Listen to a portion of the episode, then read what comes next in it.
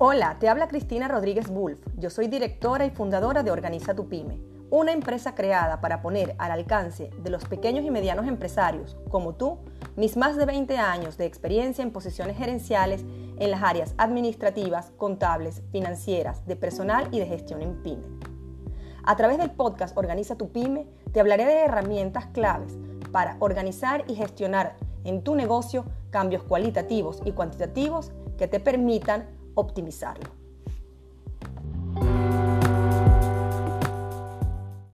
Bienvenidos a un nuevo episodio del podcast Organiza tu Pyme y hoy traigo un invitado especial conmigo, una persona con la que he tenido la oportunidad de compartir en varias iniciativas y proyectos y que tiene un tema interesantísimo para conversar el día de hoy, eh, en el que quiero hacerles referencia al liderazgo efectivo ante la crisis.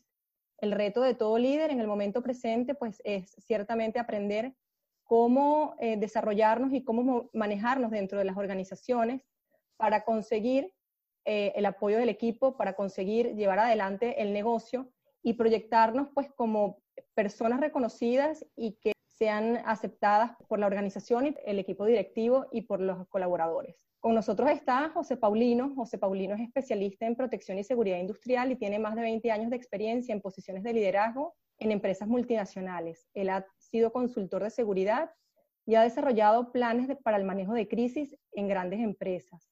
Actualmente se desarrolla como coach de liderazgo certificado, es mentor y coach de ejecutivos, así como de atletas de alto rendimiento.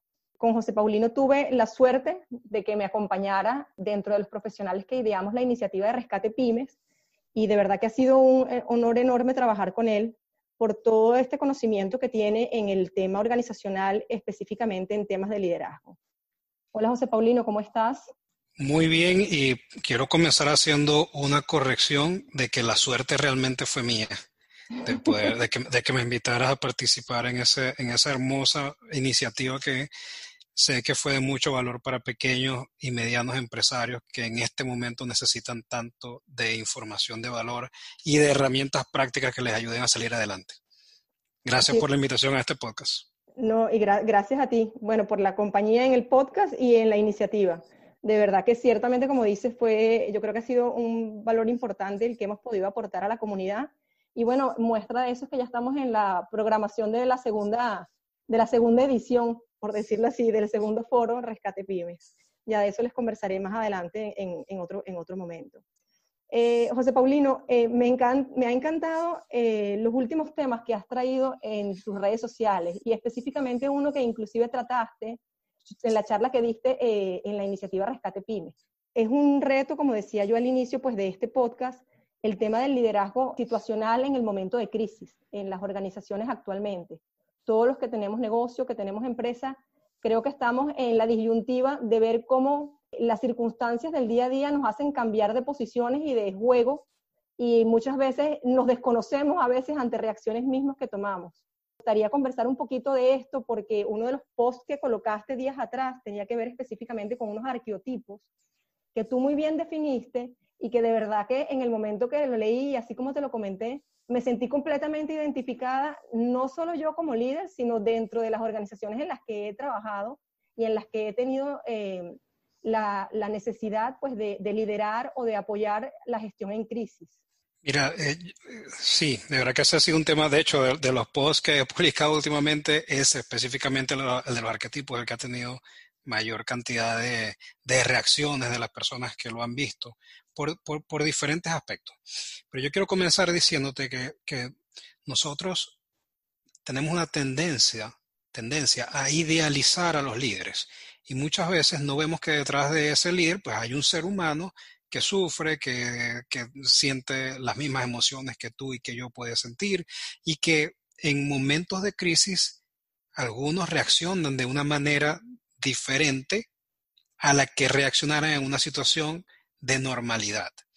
Y yo he tenido la oportunidad durante estos mm, años, casi 20 años trabajando en el tema de manejo de crisis, de ver a líderes de grandes organizaciones que cuando se enfrentan a una situación de crisis actúan de una manera totalmente diferente.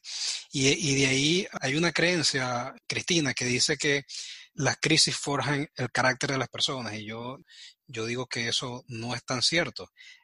Yo digo que más bien durante las crisis sale a reducir el verdadero carácter de las personas y las personas toman una posición particular durante las crisis que en algunos casos pueden ser contraproducentes para el desarrollo que se busca para conseguir el objetivo que se tiene trazado ante una crisis en particular. Y en base a eso, pues yo, eh, eh, en base a mi experiencia, lo que he visto directamente, creado estos cuatro arquetipos que tú mencionas, que son los que yo digo que se deben evitar en el momento de manejar una crisis. Y, que se deben evitar desde dos, desde dos puntos de vista. Uno, que se deben evitar en el momento que uno los ve eh, se ve accionando de esa manera uno mismo. Pero también cuando uno ve al miembro, a alguno de los miembros de tu equipo accionando desde alguno de esos arquetipos en particular. Entonces, yo no sé si, si tú quieres que ahora mismo comience a comentar eh, los cuatro arquetipos o, o si, o si tienes otra pregunta antes de entrar en detalle en cada uno de ellos. No, yo creo que lo primero que debemos hacer es presentarle a, los que nos están escuchando cuáles son esos cuatro arqueotipos, porque creo que va a ser, es, la gran incógnita de velar como primer paso de esto, ¿no? Sobre todo que a medida que estoy segura que los vayas diciendo y los vayas desarrollando, la gente dirá, y en algún momento, o yo he sido así, o me ha tocado fungir de este, bajo esta perspectiva, o, o he sido esta otra y, no vamos a ver muchos identificados. Bueno, al menos así fue mi caso. Y ya después nos contarás cómo eh, podemos hacer una vez que identifiquemos qué arqueotipo estamos categorizados para separarnos un poquito de ese rol y convertirnos en ese líder que necesitamos pues, en la actualidad. Sí, y yo precisamente le pido a las personas que hagan ese ejercicio que tú acabas de mencionar, que mientras yo los vaya mencionando, ellos se hagan una visión en su imaginación de si ellos en algún momento han actuado de esa manera o si conocen a alguien que tome alguna de estas posiciones durante la crisis. Y, debo decirte que generalmente todos nosotros hemos pasado por alguno de ellos y lo importante es identificarlos y no quedarnos enfrascados en cada uno de ellos. Entonces, bueno, comencemos. El primer eh, arquetipo que yo he identificado es el del apagafuego. El apagafuego es este líder que se olvida de la estrategia, se olvida del objetivo mayor que se, que se estableció al inicio del manejo de la crisis y se dedica a la táctica, se dedica a apagar las cosas, a apagar los fuegos o atacar las cosas pequeñas que pueden consumir el día a día y alejarlo de la estrategia. Entonces se ve en una situación de que su tiempo es totalmente absorbido por estas acciones que pueden ser manejadas por la gerencia media de organización, pero que él decide hacerse cargo de todas estas acciones. Entonces, ese, es el que yo llamo, que identificamos como el, apagafuego. El segundo arquetipo es el temeroso. El temeroso es una persona que responde o reacciona de manera desproporcionada al miedo, lo que le impide tomar decisiones y, más importante aún, tomar acción. Durante el manejo de crisis hay un proceso permanente de toma de decisiones. Entonces, una persona que asume el arquetipo de temeroso le resulta imposible tomar decisiones porque el miedo no lo deja avanzar. El tercer arquetipo que identificamos es el arquetipo del héroe. Yo digo que es un tipo súper peligroso, es un tipo muy peligroso porque esta persona quiere hacer de todo, pero al mismo tiempo no hace nada. Pero más allá de eso, es una persona que necesita mucho reconocimiento. Todo lo que hace lo hace en busca de reconocimiento propio, lo que lo aleja del trabajo en equipo, lo que lo aleja de atender las cosas que son verdaderamente necesarias. Y por último, tenemos el arquetipo del el inocente. El inocente es un líder que es excesivamente optimista, en el sentido de que se le escuchan decir frases como esto no va a pasar o esto no está pasando, o esto les va a pasar a otros, pero a nosotros eso no nos va a afectar, o incluso dicen, no, dejemos que eso, el, tiempo va a hacer que las cosas pasen, lo que lo lleva a un punto en común de todos, y es la falta de toma de acción para conseguir los objetivos que se tienen que conseguir durante el manejo de crisis. Entonces, esos son los cuatro, los cuatro arquetipos que yo he identificado, que incluso, este, Cristina, he visto, como te dije al inicio, a grandes líderes de grandes organizaciones asumir en un momento determinado de crisis. En una oportunidad estábamos en, eh, en un simulacro, ni siquiera era una crisis real, era un simulacro de situación de secuestro en una organización, que no voy a decir el nombre por tema de confidencialidad, pero en el momento que estábamos haciendo el simulacro, cada uno de los miembros del equipo de manejo de crisis tiene una posición que asumir. Y uno de los líderes le tocó asumir la posición del negociador. El negociador es esta persona que se comunica vía telefónica con los secuestradores. Resulta que esta persona, no, sí, yo voy a, asumir la llamada, yo sé lo que tengo que hacer, no me digan nada, lo que tengo que, yo, yo esto lo puedo manejar muy bien. Repica el teléfono, y efectivamente nosotros teníamos a una persona que se estaba haciendo pasar por un secuestrador y estas personas son entrenadas y toman el papel de un secuestrador. Entonces cuando llama y el, líder contesta el teléfono, le habla con ese, con ese eh, nivel de violencia que ellos acostumbran a hablar y esta persona tomó el papel del temeroso y se quedó inmóvil. Como dicen en Colombia, se paniqueó. No hizo absolutamente nada, sino que cerró el teléfono y dijo, temblando, y no me estoy burlando, es una situación real de personas que asumen estos, estos arquetipos ante una situación de presión. Dijo, no puedo, no puedo. Y, y era un líder con muchos años de experiencia, con grandes resultados, pero ante una situación de presión, cambió totalmente su, su personalidad y asumió la del temeroso. Y tuvimos que eh, que cambiarlo inmediatamente de la posición. Y esa es una de las acciones que hay que tomar. Si tú ves que en tu equipo hay una persona que asume uno de estos arquetipos y se queda ahí atascado, tú tienes que tomar decisiones. ¿Cuáles son las decisiones que vas a tomar? Cambiarlo de la posición, quizás no delegarle alguna responsabilidad que tenías pensado que tenías que delegar, sino delegarle otra, pero tomar acción basado en esta información. Y para eso es que sirve tener conocimiento de que estos arquetipos existen y que se pueden presentar en un momento de tensión. Sí, tal cual, porque lo importante, como dices tú, es que si tú tienes una organización que está a tu cargo, que al tener conocimiento de que esto es así, tienes la capacidad de reaccionar y de hacer los movimientos rápidamente que tienes que hacer para que las cosas fluyan en la medida de las posibilidades con el menor impacto posible. Ahorita te escuchaba hablar y tú sabes lo que se me vino a la mente, las situaciones de, cuando tú, sufres un robo o cuando roban. ¿Cuánta gente no a veces no la asaltan o, están ante estas situaciones que dicen, yo si me pasa esto voy a reaccionar de esta manera, pero es que hasta que no estás en el momento muchas veces no sabes y no descubres cuál va a ser realmente la reacción tuya ante una situación.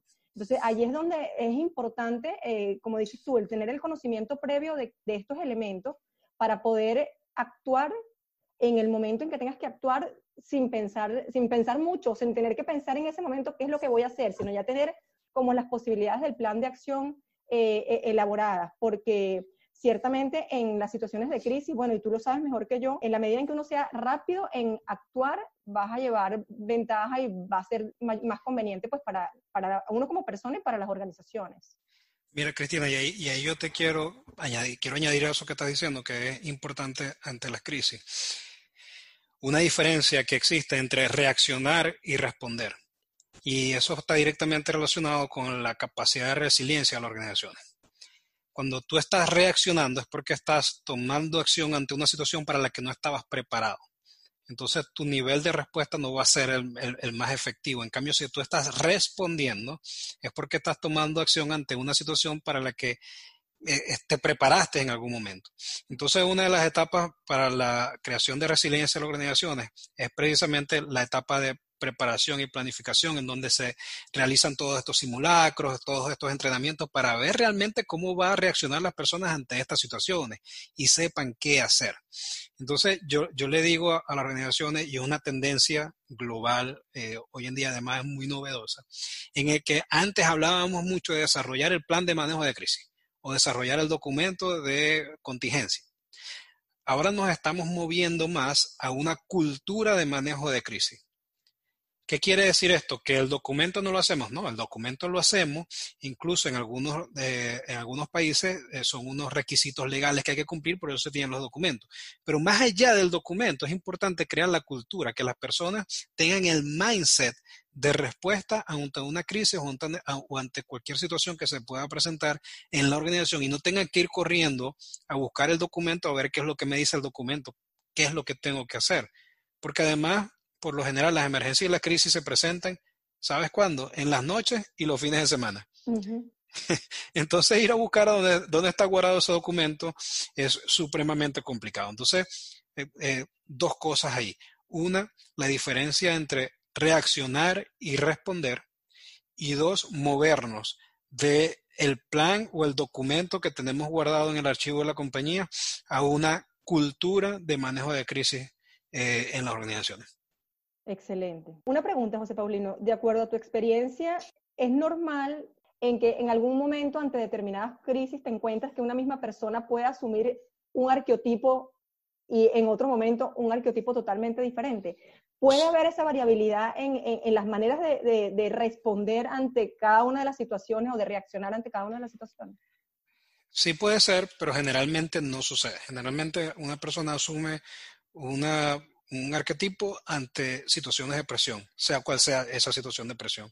Y esto nosotros lo desarrollamos para el tema de manejo de crisis, pero realmente es, para cualquier situación de, de, tensión que pueda vivir una persona en particular.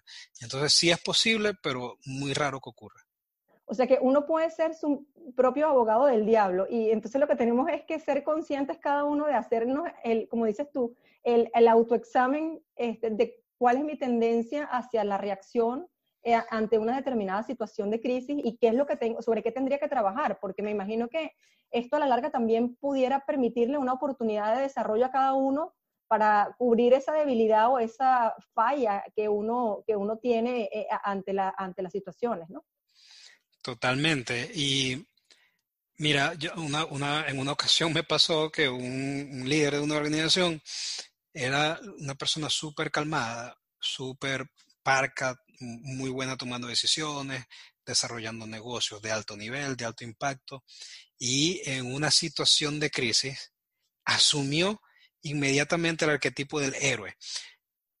Lo, lo, que te quiero decir es que eh, una persona que era todo lo contrario al héroe, durante el momento de crisis asumió ese arquetipo. Entonces yo después hablé con él en persona y le dije, para darle feedback y le dije, mira, pasó esto, tú te querías hacer cargo de todas las situaciones, no querías delegar, pero siempre querías estar teniendo feedback. ¿Qué, te pasó? Y entonces comenzamos a, a, ver situaciones anteriores a esa y en todas había actuado de la misma manera. Entonces eh, vimos que había un patrón ahí que además no necesariamente tu, tu personalidad en momentos de normalidad va a, a ser eh, relevante para la situación de crisis que se te pueda presentar. Entonces, sí es supremamente importante hacer esa evaluación, autoevaluación que tú estás diciendo. ¿Cómo normalmente me comporto yo cuando estoy en una situación de tensión? Porque generalmente vas a seguir el mismo patrón. Puedes trabajarlo. La buena noticia es que lo puedes trabajar.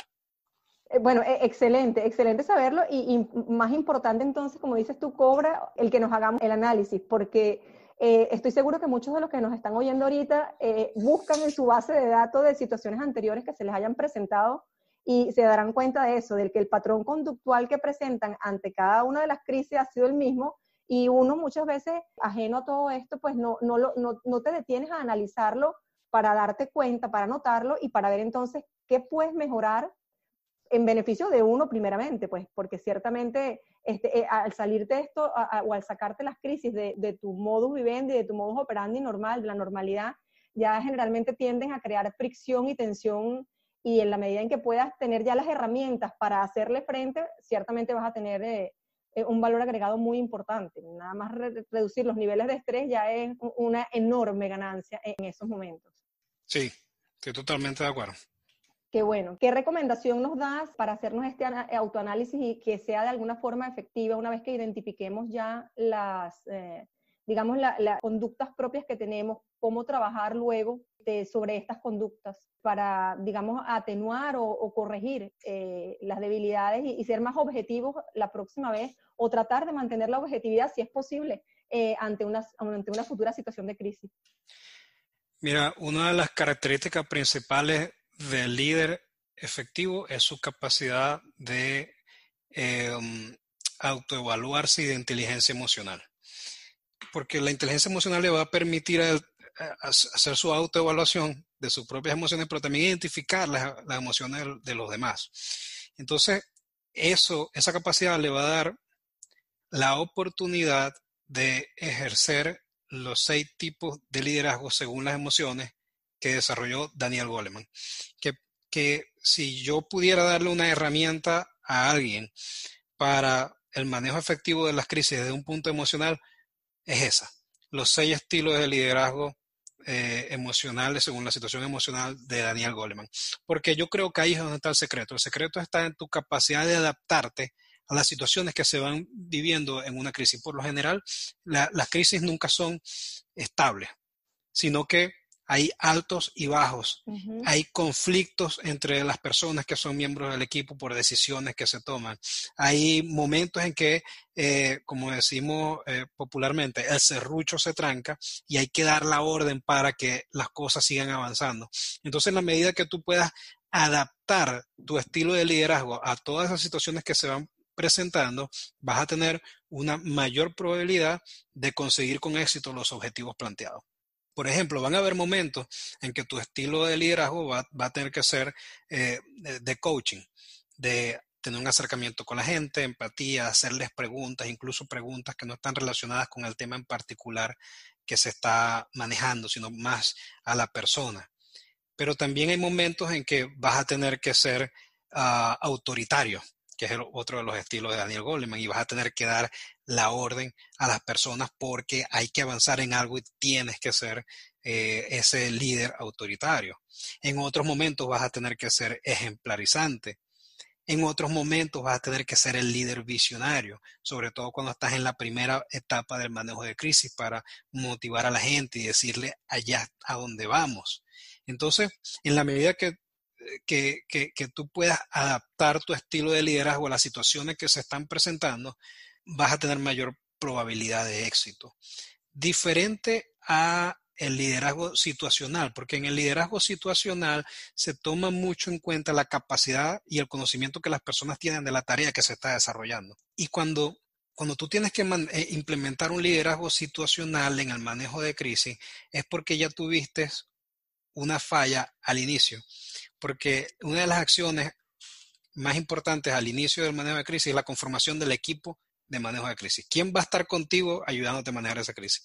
Entonces, si tú las personas que seleccionaste para ser parte de tu equipo no tienen la capacidad y tienes que entonces aplicar un liderazgo situacional, entonces ya ahí tuviste una falla. Por eso es que a mí no me gusta mucho ese estilo de liderazgo para el tema de manejo de crisis, sino más bien este de los seis estilos de liderazgo de Daniel Goleman. Creo que es, más efectivo y es más apropiado y en la medida que puedas aplicarlo, te garantizo que vas a tener mayores probabilidades de éxito.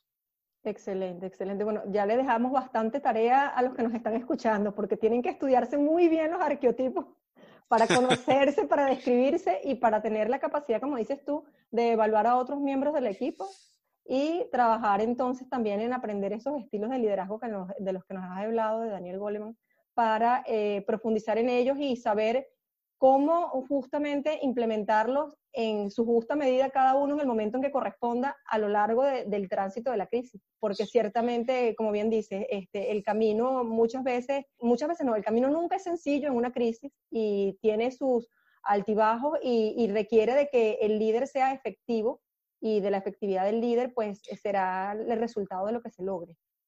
Sí, también quiero, quiero comentarte este, que eh, de manera extremadamente resumida y simplificada, hay dos tipos de crisis. Las crisis que se presentan porque nos sucede algo malo como organización y las crisis que se presentan porque nosotros hacemos algo malo como organización. ¿Cómo es esto? Te voy a dar dos ejemplos el tema, eh, el, perdón, la situación de las Torres Gemelas fue una situación que se presentó porque nos sucedió algo malo a las organizaciones que teníamos de alguna manera presencia en las torres. Ese es, nos sucede algo malo. Pero en el caso de nosotros hacemos algo malo, eh, un ejemplo claro es el de Volkswagen, que estaba dando información que no era la correcta en relación a las emisiones al medio ambiente y la contaminación que los vehículos a motor diésel estaban causando en un momento determinado. Eso fue que ellos actuaron mal, no actuaron en base a la ética y siguieron siguiendo las regulaciones gubernamentales. Entonces, ¿por, qué menciono esto y por qué es importante? Porque dependiendo de la situación que se esté presentando, tú también tienes que asumir un tipo de liderazgo diferente. No es el mismo liderazgo que vas a asumir si te está pasando algo malo al que eres tú el que estás haciendo algo malo. Entonces, eso también es importante tenerlo en cuenta para ver qué tipo de liderazgo vas a asumir y cuál, va, cuál es ese mensaje que tú vas a dar allá afuera. El mensaje de, si eres tú que estás haciendo algo malo, por ejemplo, es importante reconocer lo que estás haciendo, lo que, lo que hicieron y además cuáles son las acciones que van a tomar para que eso no se repita y, y actuar en consecuencia. Tienes que ser muy coherente, no puedes decir una cosa y después hacer otra, porque entonces va a ser peor. Mientras que si es algo que eh, te sucedió a ti inesperado y es algo malo, entonces ya es una reacción diferente. Estas son las acciones que nosotros estamos tomando y además en apoyo y solidaridad a las comunidades, esto es lo que estamos haciendo y esto es lo que vamos a hacer. En, fin, en resumen, son, son dos tipos de liderazgo diferentes y dos maneras diferentes de manejar la situación. Sí, sí, definitivamente, totalmente de acuerdo contigo. Una es más defensiva, uno más ofensivo, y no en el sentido de, que se vaya a hacer una ofensiva como una batalla campal, pero eh, eh, ameritan, eh, ameritan reacciones diferentes y circunstancias distintas y modos de manejo totalmente distintos. Y es súper válido el comentario, qué bueno que lo hayas comentado, porque pues tenemos también que tenerlo presente. No es lo mismo, la, y, y en este sentido, cualquier crisis, todas van a ser eh, particulares, todas van a ser distintas, como digo yo, ninguna es igual a otra. Es como cuando uno tiene un problema que uno piensa, ah, esto ya me pasó de la misma forma, no, no es de la misma forma. Puede haber tenido unos matices similares, pero muy difícilmente ocurren las cosas dos veces igual, por lo menos en la vida y en las organizaciones de la misma manera. José Paulino, de verdad que un gusto enorme, un placer enorme haber conversado contigo. Creo que hay bastante tela que cortar y mucho a que puedes aportar a la comunidad de, Organiza tu Pyme, así que estoy segura que muy prontamente te invito para que nos acompañes con otro maravilloso tema en, otro podcast. Mil gracias por haber estado con nosotros y por, todo lo que nos dejas pues, de, de lección y de aprendizaje con tu conversación. muchas gracias a ti por la invitación y siempre a la orden. Cuéntanos aquí para que le dejes a, mis seguidores tus redes sociales por si quieren comenzar a, seguirte o quieren hacerte alguna consulta, por dónde te ubican. Eh, soy muy activo en Instagram, mi cuenta es arroba un café con JP y también pueden escucharme en mi podcast que se llama Un café con JP y está disponible en Spotify y todas las plataformas. Él es el chico del café, así que cuando vean un café con ya saben que es él. así es. Totalmente recomendado. Gracias, José Paulino. Un abrazo fuerte. Gracias a ti. Hasta la próxima.